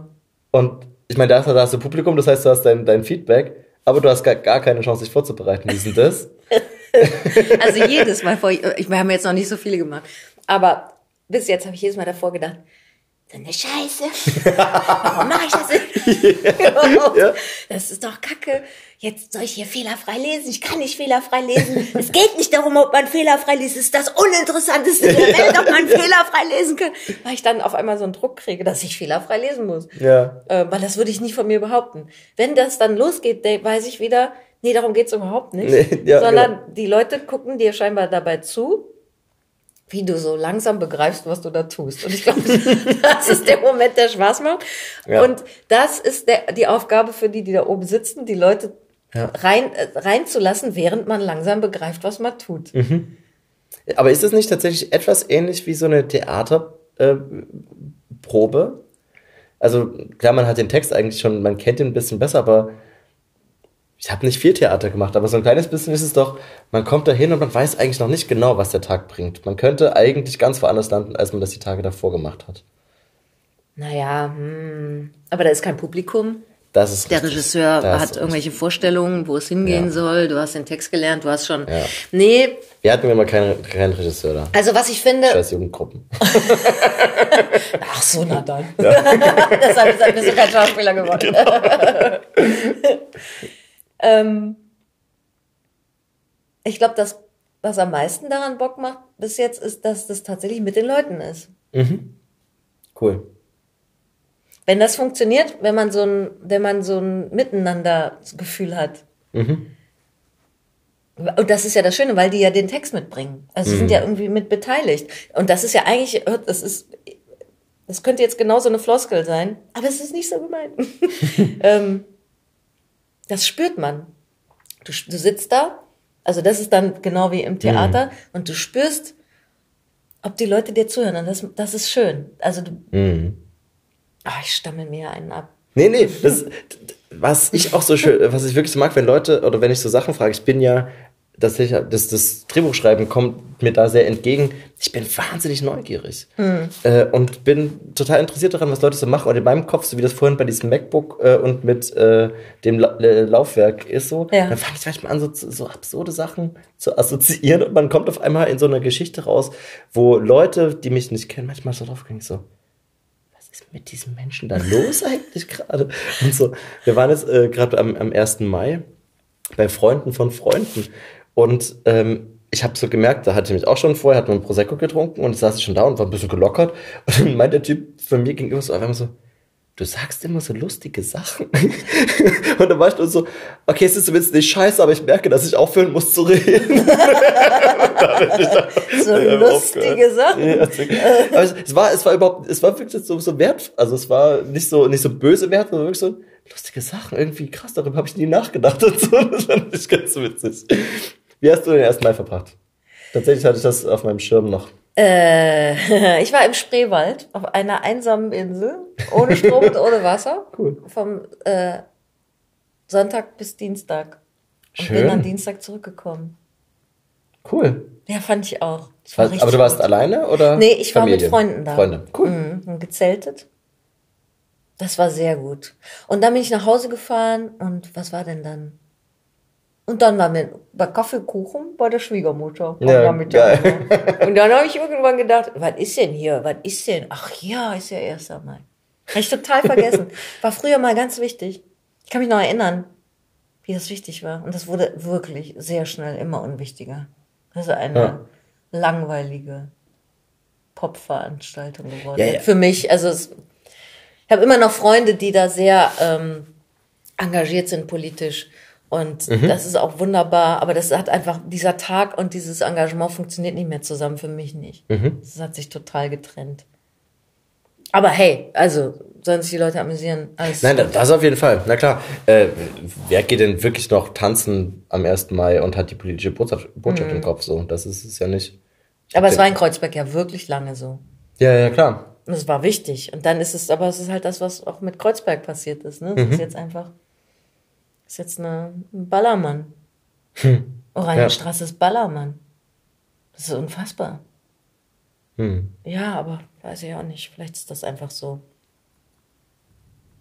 Ist ja auch herausfordernd, ne? dass man so bei so Veränderungen auch einfach dann sagt, hey, ja, es verändert sich. Mhm. Und nicht immer ja. da stehen und sagen, nein, ich will das nicht, nein, genau. ich will das nicht, nein, Früher ich will das nicht. Das so. Ja, das nützt mhm. nichts. Ja, ne? ja.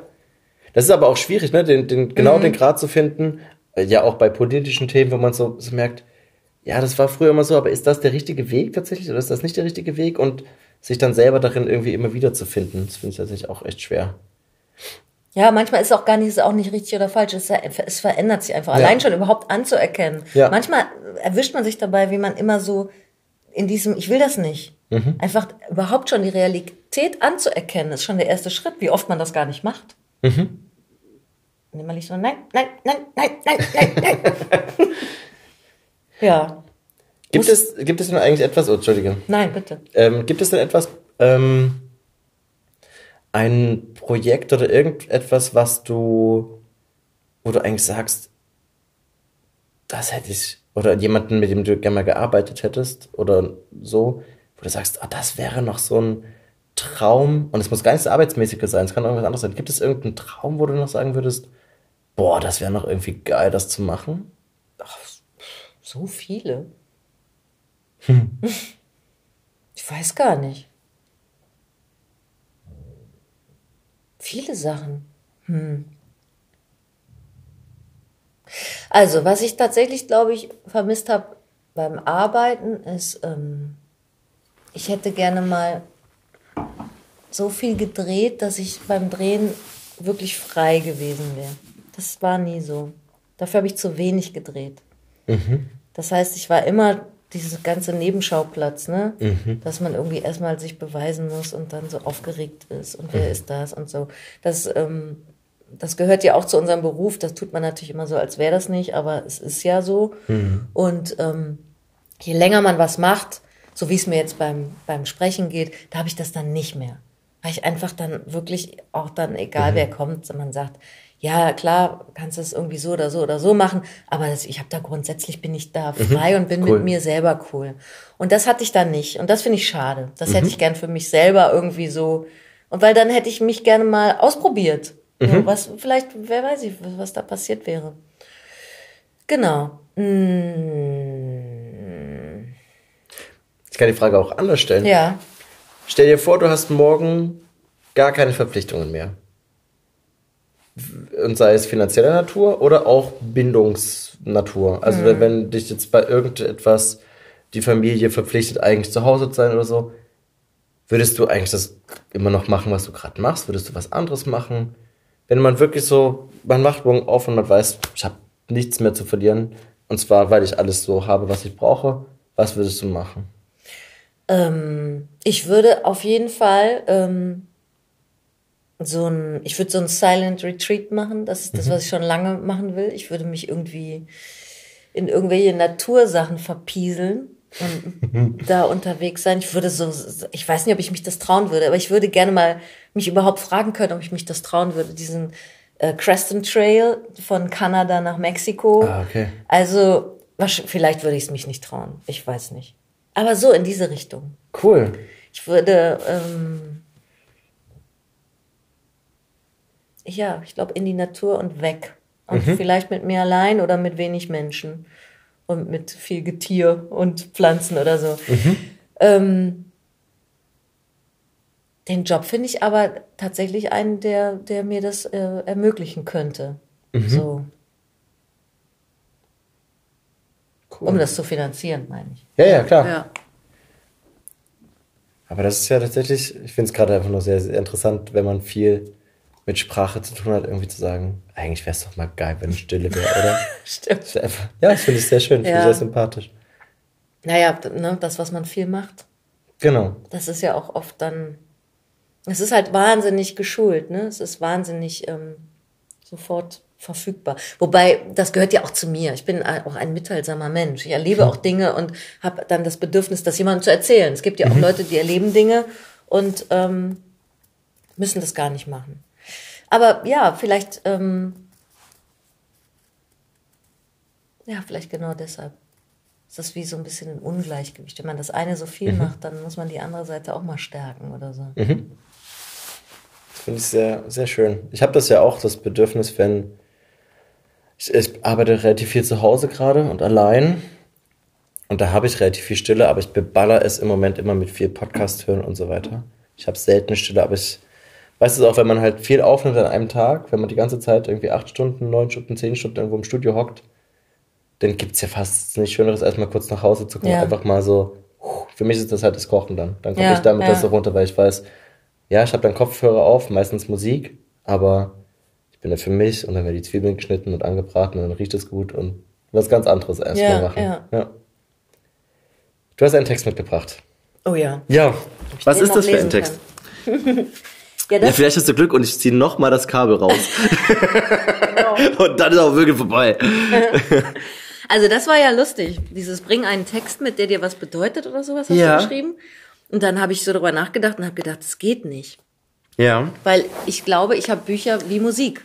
Es sind Phasen. Es sind Phasenbücher. Ja, cool. Und jetzt musste ich irgendwie, also krasserweise habe ich dann rausgefunden, dass ich in den letzten Jahren keine Phasenbücher mehr habe. Ja. Das ist dann, glaube ich, auch Teil des äh, Jobs. Liest du denn überhaupt noch privat? Sehr selten. Ja, wollte gerade sagen, das ist ja fast das. Genau. Ja. Im Urlaub und ähm, lese dann auch schöne Bücher, aber ich habe jetzt gar nicht mehr eins gehabt, wo ich so denke, wow. Ich weiß nicht, vielleicht ist man aber auch in jüngeren Jahren, in, in, weil man so, so sehr in der Entwicklung ist, vielleicht dann noch so wie, also mehr wie ein Schwamm oder so. Ja. Also habe ich jetzt aus den Phasen, ich weiß nicht, ich habe einfach, ähm, ich weiß nicht, ich habe einfach das genommen, von dem ich dachte, mm, ich habe diese Phase hervorgehoben. Ähm, genau. Ich- Es heißt Buntspecht. Das heißt Buntspecht und ist von Tom Robbins. Den habe ich, von dem habe ich, glaube ich, sechs Bücher oder so gelesen und ähm, äh, den habe ich sehr gefeiert. Und ich finde ihn auch heute noch cool. Es ist eine geil, jetzt eigentlich ist es irgendwie voll 80er oder Anfang 90er, ich weiß gar nicht, wenn es erschienen ist. Ähm, der ist so Steht auf jeden Fall ein D-Mark-Preis drauf. Das Ja, sehr schön. Ja, sehr schön. geil. 9 D-Mark 80. Genau. Geil. Also der ist so voller Blut. Der ist so mega lebendig, der ist so satt ähm, und lustig und ich kann die, ich kann nicht die, die Story dieses Buches erzählen, weil es darum ga- eigentlich glaube ich nie ging, warum ich es gelesen habe, sondern seine Art, das ist so sehr ähm, lebendig. Ich finde auch den Untertitel schön. Sowas wie eine Liebesgeschichte. Genau, genau. Ja, der hat ganz viele lustige Bücher geschrieben. Cool. Hast du da eine Stelle, eine bestimmte Stelle oder einfach den Anfang? Genau, ich habe gedacht, Ja, ich fange cool, einfach vorne perfekt. an. Wie viele Seiten soll ich denn lesen? Ähm, mach doch nach deinem Gefühl. Ich sitz hier und Okay. ähm, Ich hätte jetzt gedacht, ich mach bis hier. ja, ist Das ist doch gar cool. nicht so lang. Genau. Und wir schneiden nicht. Nee. Habe ich dir schon gesagt, wie kacke ich das finde? ist ja prima vista quasi. Im Endeffekt Scheiße. ja. Ohne Publikum. Also, Ich bin ein bisschen Publikum. Sehr gut. Das ist der Champagner schuld. Leute. So. Buntspecht von Tom Robbins. Ich fange an, oder? Ja. Prolog. Falls diese Schreibmaschine es nicht schafft, nun zum Teufel, dann ist es nicht zu schaffen. Dies ist eine brandneue Remington SL3. Die Maschine, die die Frage beantwortet, was ist schwerer, die Brüder Karamasow lesen zu wollen, während man Stevie Wonder Platten anhört, oder auf den Tasten einer Schreibmaschine nach Ostereiern zu suchen? Diese Maschine ist die Kirsche auf dem Cowgirl. Die Frikadelle, die dir von der Geniekellnerin serviert wird. Die Kaiserin-Karte. Ich spüre, dass der Roman meiner Träume in dieser Remington SL3 steckt, auch wenn sie viel schneller schreibt, als ich buchstabieren kann. Und ungeachtet der Tatsache, dass mein Tippfinger vorige Woche von einer riesigen Landkrabbe gezwickt wurde. Die Kleine spricht beim leisesten Anstoß elektrischen Shakespeare und rattert eine Seite runter, wenn man sie nur mal scharf ansieht. Was erwarten Sie denn von einer Schreibmaschine? fragte der Verkäufer. Etwas mehr als Wörter, antwortete ich. Kristalle. Ich möchte meinen Lesern Armladungen von Kristallen schicken, manche davon in den Farben von Orchideen und Päonien, andere mit der Gabe, Funksignale aus einer verborgenen Stadt zu empfangen, die halb Paris, halb Coney Island ist. Er empfahl mir die Remington SL3. Meine alte Schreibmaschine hieß Olivetti. Ich kenne einen ungewöhnlichen Jongleur namens Olivetti, weder verwandt noch verschwägert. Und doch gibt es eine Ähnlichkeit zwischen dem Jonglieren und dem Dichten auf einer Schreibmaschine. Wenn man einen Schnitzer macht, tut man so, als gehöre es eher zum Kunststück. Das ist der Trick. In meinem Schrank, fest hinter Schloss und Riegel, habe ich die letzte Flasche Anais Nin Green Nabel, die vor der Revolution aus Punta del Visionario herausgeschmuggelt wurde. Heute Abend werde ich ihr den Korken ziehen. Ich werde zehn Centi davon in eine reife Limone spritzen, wie es die Eingeborenen tun. Ich werde saugen und anfangen. Wenn diese Schreibmaschine es nicht schafft, ich schwör's, dann ist es nicht zu schaffen. Erste Phase. Im letzten Viertel des 20. Jahrhunderts, einer Zeit, in der die westliche Zivilisation zu rasch zur Neige ging, um es sich wohl sein zu lassen, und doch wieder zu langsam, um richtig aufregend zu sein, hockte fast alle Welt auf der Kante eines immer teurer werdenden Theatersessels und wartete, je nach persönlicher Neigung, in Furcht, Hoffnung oder Langeweile darauf, dass etwas Bedeutsames passierte. Dass etwas Bedeutsames passieren musste, war klar. Schließlich konnte sich nicht das gesamte kollektive Unbewusste darin irren. Aber was würde es sein? Und würde es Akupal äh, Apokalypse? würde es Apokalypse oder Erneuerung bedeuten? Die Kur gegen Krebs oder den nuklearen Knall? Eine Veränderung des Wetters oder eine Veränderung im Meer? Erdbeben in Kalifornien, Killerbienen in London, Araber an der Effektenbörse, Leben aus dem Reagenzglas oder ein UFO auf dem Rasen des Weißen Hauses. Würde der Mona Lisa ein Schnurrbart sprießen, würde der Dollar pleite machen? Christliche Enthusiasten des Szenariums von der Wiederkehr des Herrn waren überzeugt, dass nach einem bangen Intervall von 2000 Jahren bald auch der andere Schuh fallen würde. Und fünf der bekanntesten Spiritisten jener Zeit, die sich im Chelsea Hotel versammelt hatten, sagten voraus, dass Atlantis bald wieder aus den Fluten auftauchen würde. Hierzu meinte Prinzessin Lay Cherry, es gibt zwei verlorene Kontinente. Einer von ihnen war Hawaii, genannt Mu, die Mutter. Seine Gipfel ragen noch immer in unsere Sinne.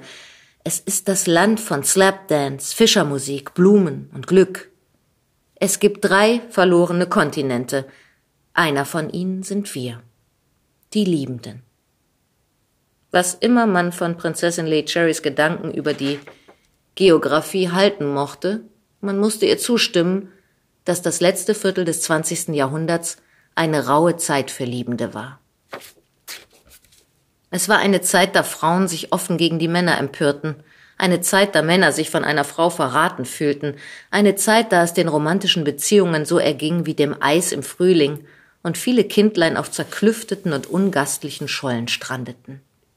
Niemand wusste mehr etwas mit dem Mond anzufangen. Sowas wird immer rausgeschnitten sonst. Mach gesetzt. Lassen Sie uns eine gewisse Nacht im August betrachten. Prinzessin Lee Cherry starrte aus ihrem Dachbodenfenster. Der Mond war voll. Der Mond war so aufgeschwemmt, dass er jeden Moment umzukippen drohte. Stellen Sie sich vor, Sie wachen auf und finden den Mond bäuchlings auf dem Boden Ihres Badezimmers liegen, wie Elvis Presley selig vergiftet durch Bananasblitz. Es war ein Mond, der eine Muhkuh zu wilder Leidenschaft aufwühlen konnte. Ein Mond, der den Teufel in einem Hoppelhäschen erwecken konnte. Ein Mond, der Luke Nuts in Mondsteine, Rotkäppchen in den großen bösen Wolf verwandeln konnte. Mehr als eine Stunde lang starrte Lee Cherry in das Himmelsmandala. Hat der Mond einen Zweck? erkundigte sie sich dann bei Prince Charming. Prince Charming tat so, als habe sie eine törichte Frage gestellt. Vielleicht hatte sie das. Die gleiche Frage an die Adresse der Remington SL3 gerichtet, entlockte dieser die folgende Antwort.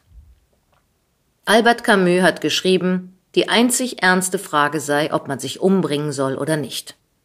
Tom Robbins hat geschrieben, die einzig ernste Frage sei, ob die Zeit Anfang und Ende hat.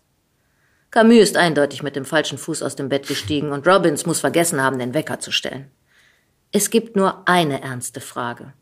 Und die lautet, wer kann die Liebe bleiben machen? Beantworten Sie mir dies und ich will Ihnen sagen, ob Sie sich umbringen sollen oder nicht. Beantworten Sie mir dies und ich will Sie über Anfang und Ende der Zeit beruhigen. Beantworten Sie mir dies und ich will Ihnen verraten, welchen Zweck der Mond hat. Das ist total schön. Das ist unglaublich dicht. Ja, es ist mega, das ist so ein Feuerwerk. Ich wollte gerade sagen, der ist, der, der so- haut ja raus ohne Ende. Ja, ja, die ganze Zeit. Und Krass. wahnwitzige Stories. Aber ich, dieses, das kommt immer wieder vor in dem Buch, die Liebe im letzten Viertel des 20. Jahrhunderts zum Bleiben bewegen. Das finde ich so schön. Also, obwohl das letzte Viertel des 20. Jahrhunderts vorbei ist. Wie man die Liebe zum Bleiben bewegen kann. Das ist sehr schön. Wir trinken jetzt einfach noch ohne Mikro weiter. Genau. Und danke, dass du vorbeigekommen bist. Sehr gerne. Das war sehr schön. Das war Vera Telz und ihre Geschichten. Ich danke dir fürs Zuhören. Wenn es dir gefallen hat, freue ich mich, wenn du unseren Kanal Hörgestalten abonnierst und natürlich wieder vorbeihörst. Du findest uns bei iTunes, Spotify und überall da, wo es Podcasts gibt. Wenn du Anregungen für uns hast oder uns irgendetwas mitteilen willst, dann her damit. Schreib uns einfach eine Nachricht an hörgestalten.lauscherlounge.de oder über Facebook. Unsere Facebook-Seite darfst du natürlich auch gern liken. Dort gibt es nämlich unter anderem Fotos und Zitate von unseren Gästen. All diese Infos findest du auch noch einmal in den Shownotes. Und das nächste Mal ist wieder mein Kollege Elias Emken an der Reihe. Dieser Podcast ist eine Produktion der Lauscher Lounge. In den Podcast-Kanälen Lauscher Lounge Hörbuch und Lauscher Lounge Hörspiel findest du kostenlos die Eigenproduktion des Labels, aber nur für eine bestimmte Zeit. Außerdem legen wir dir sehr den Podcast Texte von gestern ans Herz. Bei einer Live-Veranstaltung lesen Erwachsene Texte, die sie als Kinder oder Jugendliche geschrieben haben. Egal ob lustig oder traurig, gemeinsam durchleben wir erneut die Absurditäten, Tragödien und Kleinigkeiten des Aufwachsens. Wenn du keine unserer Podcast-Veröffentlichungen verpassen willst, abonniere einfach den Kanal Lauscher Lounge alle Podcasts. Also, ahoi, Ciao tschüss und bis zum nächsten Mal. bei Hörgestalten. Shh.